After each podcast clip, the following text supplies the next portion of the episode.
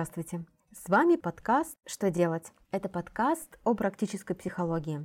Меня зовут Виктория Шорохова, я продюсер. Мы придумали и записываем этот подкаст вместе с Надеждой Шевченко, практическим и телесным психологом, физиогномистом. Надежда, привет. Привет, Виктория. Привет тем замечательным людям, которые слушают наш подкаст.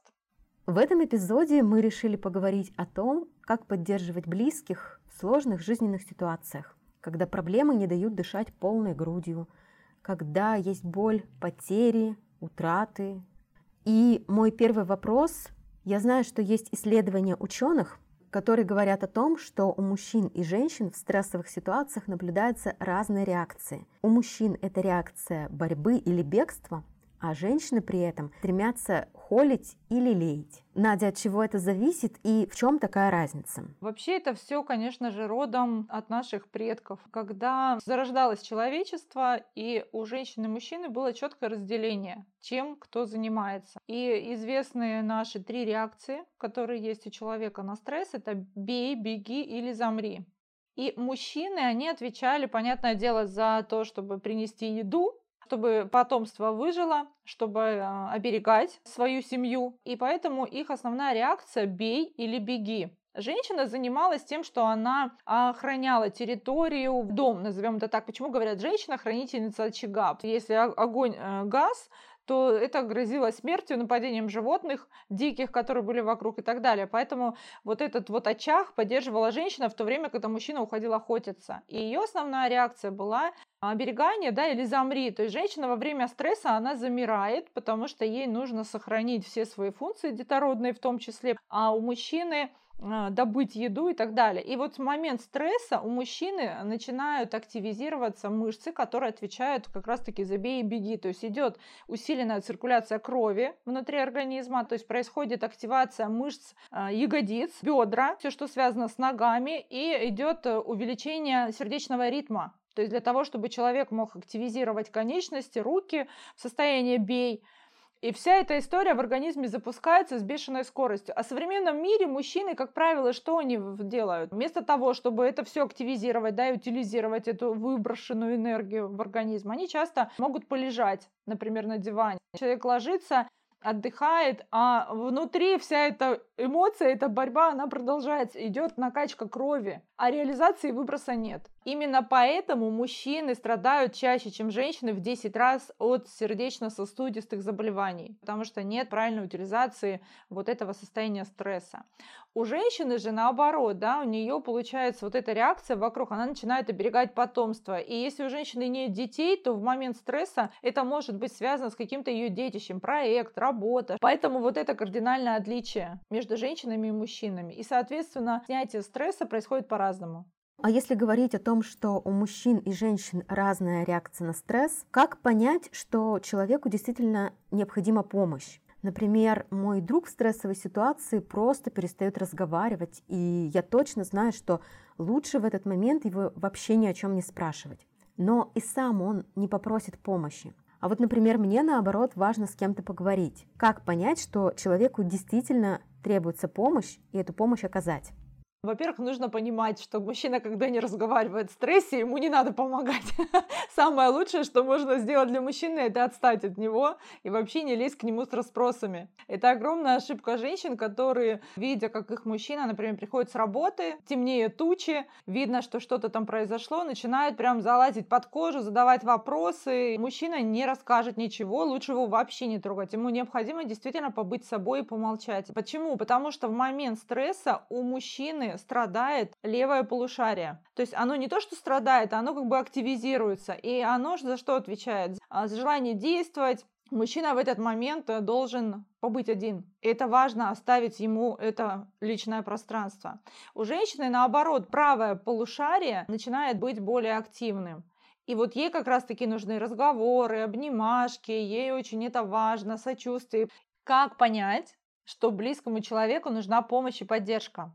То есть если человек, например, в течение дня не хочет общаться, что-то происходит, то это вообще нормально. И я даже рекомендую каждому делать информационные дни детокса, когда ты не разговариваешь, не общаешься, вот прям на целые сутки можно уйти, это очень круто перезагружает мозг. И вот просто отстаньте, можно обозначиться и сказать, я вижу, что с тобой что-то происходит, у тебя что-то не так, видимо, да, если ты будешь готов или готова со мной обсудить это, я вот рядом. Если же человек говорит, «Э, мне надо побыть одному или одной, то есть просто действительно дать эту возможность, и человек сам придет, когда будет готов. Это что касается одного дня. Если же эта история продолжается там на протяжении двух недель, трех недель, а если месяца, то это прям уже такая длительная затяжная депрессия, которая ну реально требует помощи. И здесь важно уже пытаться разговорить человека, пытаться вывести на откровение, понять, возможно, навести какие-то справки у других людей, которые более близко общались. Если это, например, могут быть проблемы на работе, то узнать у коллег, что произошло. Если это личная жизнь, то спросить у тех людей, которые близко общаются. Вообще депрессия – это психиатрический диагноз. Необходимо обратиться к специалисту. В наш подкаст прислали историю. Кстати, я хотела бы напомнить о том, что если у вас есть какие-то вопросы, то в описании к каждому эпизоду вы найдете наши с Надей контакты. Обязательно пишите, мы вам ответим. Итак, история. Мужчина приходит домой и срывает на домашних, на жене, на ребенке весь стресс, который получил в течение дня на работе. Когда что-то, например, не получается или начальник демотивирует, происходит перенос. Вопрос, что делать жене в этой ситуации, как ей поддержать мужа, но при этом не обесценивая его чувства и не давая себя и ребенка в обиду.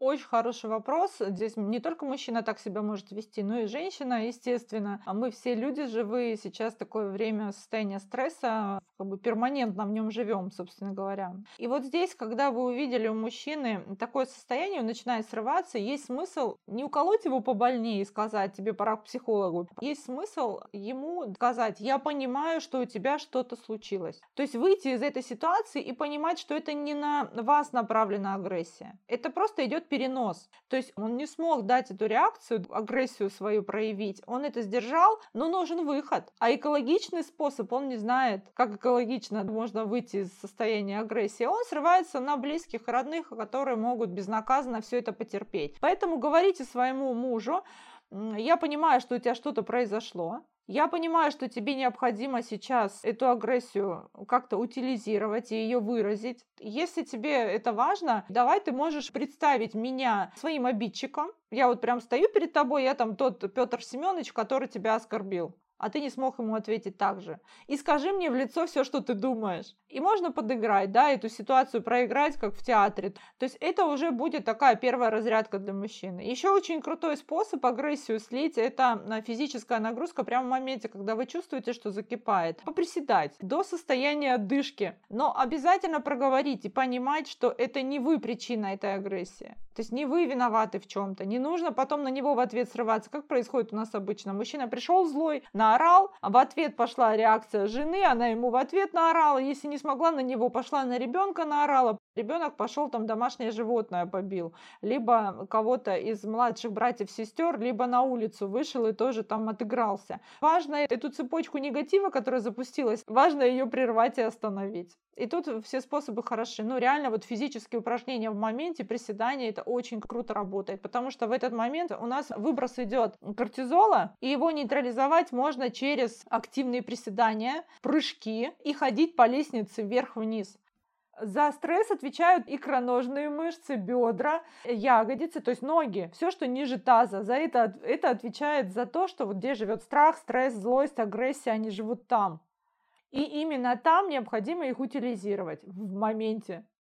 Следующий у меня вопрос такой. Как ты разговаривая со своей подругой, она пожаловалась, что ей тяжело поддержать близкого, когда случается стрессовая ситуация. Хочется сказать правильные слова, но чтобы они не оказались пустыми. Мы все знаем, что фразы «не переживай», «все будет хорошо», «все наладится», они не работают. А правильные слова могут успокоить и поддержать. Что нужно говорить если хочется поддержать близкого человека, чтобы было действительно эффективно. Сначала отвечу на первую часть твоего вопроса, почему мы знаем, что нельзя говорить да, эти слова. Почему? Потому что они общие, и когда ты говоришь человеку в состоянии горя «все будет хорошо», то есть это звучит как издевательство и обесценивание его чувств и переживаний. То есть ему не может быть хорошо, он не думает сейчас о будущем, он сейчас в моменте, ему сейчас плохо. И вы такими фразами еще больше отдаляете от себя, и хочется сказать «да, отстаньте от меня, ничего хорошего не будет». То есть и вот эта вот история история, ну, очень важно понять, что не надо обесценивать.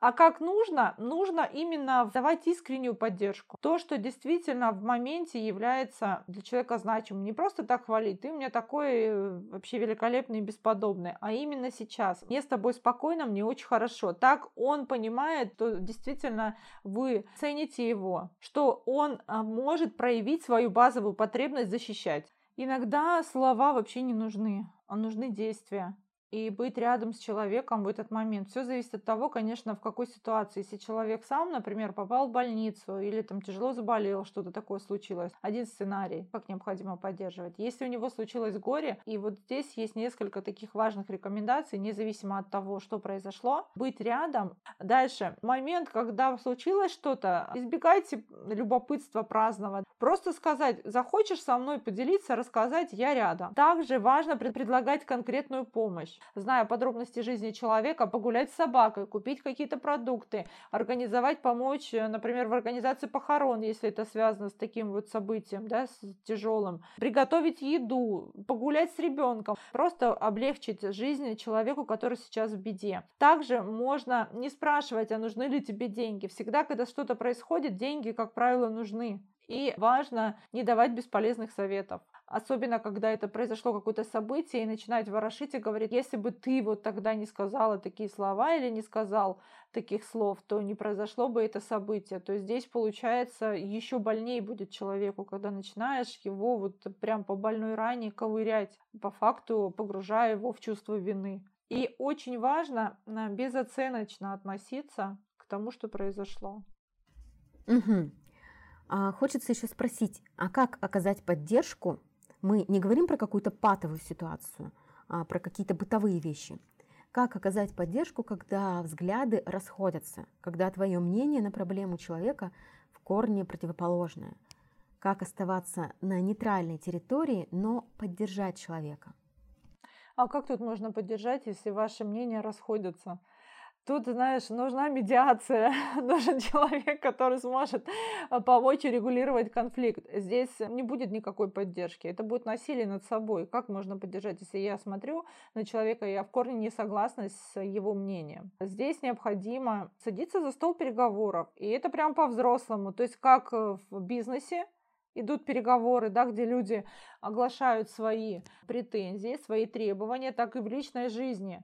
И вот эта привычка садиться и разговаривать, и прям вплоть до того, что записывать, ну вот она реально долго будет приживаться, очень долго, иногда вообще не приживется, потому что это должно быть обоюдное желание обоих людей найти компромисс. Если кто-то стал в позу или впадает в состояние ребенка, я так хочу, я так сказала, и все, то бесполезно. То есть у меня даже э, была обратная связь недавно, что муж пришел сказал, я хочу купить там очередную машину, которая вроде бы и не нужна, она мне нужна для рыбалки. Понимаю, что работа сезонная и впереди предстоит такой мертвый сезон, но он хочу, вот я хочу, это моя любимая игрушка по факту, да, а жена уходит в состояние прагматичности, практичности, начинает считать, мы сейчас не можем себе купить еще одну машину, машину, потому что у тебя сейчас межсезонье, деньги, а нам надо будет платить кредит, а у нас там еще много всяких расходов. То есть она взывает к голосу разума. И что происходит? Они на разных этажах. Он в эмоциях, она в разуме. То есть и пока не сойдутся на один этаж, да, если человек в эмоциях, надо к нему подняться, если в данном случае мужчина, и там, находясь, с ним разговаривать через свои ощущения. Он говорит, я так хочу машину, я буду самый счастливый, я буду ездить на рыбалку, там вообще у меня счастье в дом. А женщина ему, мы не можем себе это позволить, да, он не слышит. Она к нему туда поднимется и скажет, я разделяю твое состояние счастья, присоединиться, что тебе будет в кайф. А я в этот момент чувствую, она рассказывает про себя, про что она чувствует, да, я чувствую себя несчастной, я чувствую тревогу, что нам не хватит денег там прожить. я боюсь, да, как будет дальше. То есть, и они тогда смогут уже разговаривать, он может на эмоциях там ей что-то рассказать. И потом его потихоньку пустить в сторону логики. И уже когда он уйдет из эмоций и начнет логические доводы слышать, вот тогда можно разговаривать. И тогда они начнут друг друга понимать. Если один про чувство, другой про логику, не получится договориться. А если говорить не про родственников, мужа, жену, а про друзей, подруг? Например, расходятся у меня с подругой мнения, но она в такой ситуации, когда просит помощи. Что делать? Есть да, очень хорошая рекомендация. То есть если она просит поддержки и говорит прям посоветуй, то тогда высказать свое мнение.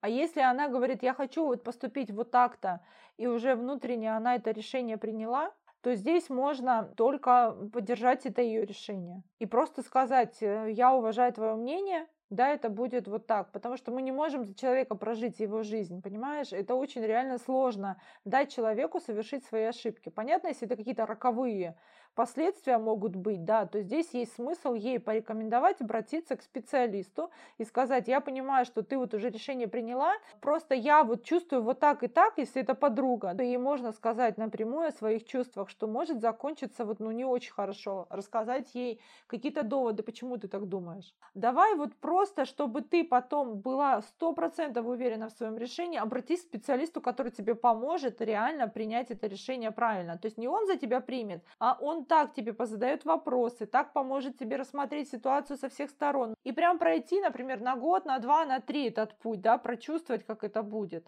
И потом уже принимать решение, когда у тебя целая картина. То есть, опять-таки, без эмоций. Когда мы на эмоциях принимаем решения, они часто бывают ошибочные. Важно это сделать безэмоционально. И здесь ты можешь только так поддержать. Вообще, если говорить про эмоции, то что такое эмоция с точки зрения психологии? И сколько она живет? Эмоция живет, как правило, не более 15 минут. Пик эмоций, возьмем гнев, например. Мы гневаемся, ругаемся, кричим, максимум пик достигается через 15 минут. И потом эта эмоция спадает уже, она уходит на нет. Но, как правило, ее последствия, то, что мы там могли наговорить, потом чувство вины, в себе, продолжать его растить, раскручивать, культивировать, поддерживать его, а я бы вот так, а вот это, оно уходит иногда а, в годы жизни, прорастает корнями глубокими а, в нашей психике. Потом мы себя ругаем за то, что я гневался. Я начинаю вытеснять эту эмоцию, потому что социум меня не поддержал. Особенно это из детства идет, когда родители нас очень классно, прям так, скажем так, форматируют. Нельзя здесь вот себя так вести. И если родитель мудрый, то он объясняет, почему. А очень часто мы наблюдаем, что родители просто начинают бить детей, так не делай, так нельзя, кричать, давать подзатыльников и так далее. Там просто вообще дичь такую творят. Конечно, у ребенка вот это все внутри закрепляется. Важный инстинкт и желание ребенка ощущать принадлежность к чему-либо. А мама в этой ситуации, если это мама делает или папа, это самые важные люди в жизни ребенка. И когда он понимает, что его не принимают таким, да, когда он там что-то закричал или еще что-то сделал, а начинают бить, все, он подавляет эту эмоцию. Все наши нейронные связи связи, они вот э, такие борозды делают.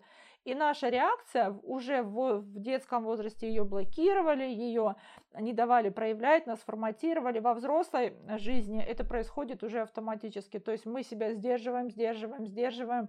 Потом раз все это крышку сорвало, эмоция гнева выплеснулась, потому что есть уже борозды. Они ходят, ходят, ходят, все это вышло, да, и человек автоматически срабатывает реакция, как его за это ругали в детстве, начинает испытывать чувство вины. И это по кругу. И пока человек не сделает осознанный выбор в сторону того, что я хочу выйти из этого замкнутого круга, понять, откуда эта эмоция во мне, прорабатывает эти истории из детства, принимает осознанное решение поменяться, тогда все меняется. Но нужно время. Давай приведем пример, как можно негативную эмоцию перевернуть в позитивную. Например, начальник повысил голос, и как можно здесь найти позитив. Да, первое, что можно сказать себе, принять эту мысль. Да, я раздражаюсь от того, что меня начальник поругал. То есть не надо говорить, о, нет, вообще все хорошо, он меня поругал. Да тварь он последняя. Вообще гад такой. То есть эту эмоцию признать. Я злюсь. Я сейчас злюсь. Мне не нравится. Мне плохо. Второй шаг. Побегать и поприседать. Реально это нужно сделать. То есть по-другому никак. И когда ты уже вот это все проделала, а, тогда уже начинаешь анализировать. Что хорошо хорошего может произойти от того, что начальник накричал? Да, сейчас в спокойном состоянии. Я реально где-то, наверное, накосячила, что-то сделала не так. Да, это уже как бы к начальнику вопрос, не умеет давать грамотную обратную связь, но это про него, это он сам уже будет разбираться.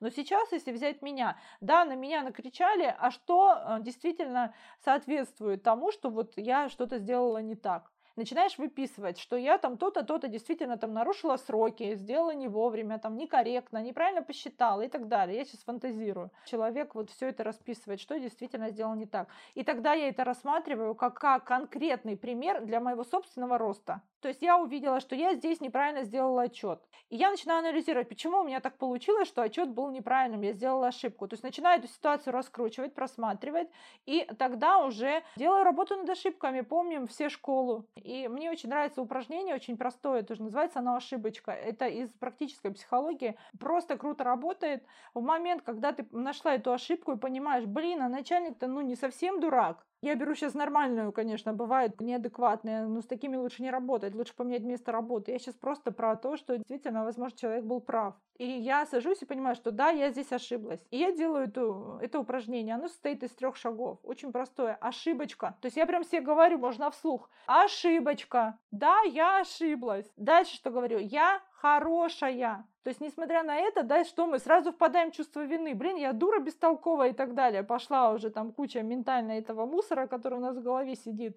Я хорошая. И прям обнять себя. По голове можно погладить. Это буквально несколько секунд. Я хорошая. И теперь следующее. Мы переключаем себя на что? На действие. Мы себе говорим слово «работать». И причем можно сделать прям вот такой отмашистый жест рукой. Махнуть там в сторону или как «работать». То есть в этот момент ты себя запускаешь на то, что ты переключаешь на действие из вот этого состояния, а, я жертва несчастная, пожалела себя, и пошла работать, исправлять. То есть если я могу что-то исправить, я прям план действий каких-то да, делаю, как я могу эту ситуацию исправить. Если я ее не могу исправить, то я себе просто записываю, а что конкретно я могу в следующий раз сделать, когда будет такая же ситуация, и просто в нее не попасть. Вот тогда, когда вы научитесь вот так раскручивать любую негативную ситуацию, то тогда уже будет легче. Надя, спасибо большое тебе за разговор. Он получился практичным. Стало понятно, как негативные ситуации перевернуть в позитивные и как поддержать близкого человека так, чтобы было для самого человека максимально полезно. Спасибо за внимание. Конечно, очень много еще хотелось бы рассказать по этой теме, потому что она реально очень э, такая широкая, крутая. Конечно, мы продолжим еще тему эмоций и как они живут в нашем теле, как можно их э, утилизировать, как на них реагировать. И мы обязательно про это будем еще говорить. Слушайте наш подкаст «Что делать» на всех популярных площадках Google Подкаст, Apple Подкаст, Яндекс Музыки и Spotify – Обязательно ставьте лайки, тем самым вы поможете продвинуть наш подкаст. А также делитесь с друзьями, возможно, что кто-то именно здесь найдет ответы на вопросы, которые его волнуют. А если у вас есть вопрос, то в описании к этому эпизоду вы найдете наши с Надеждой контакты. Обязательно пишите, и мы вам ответим. thank you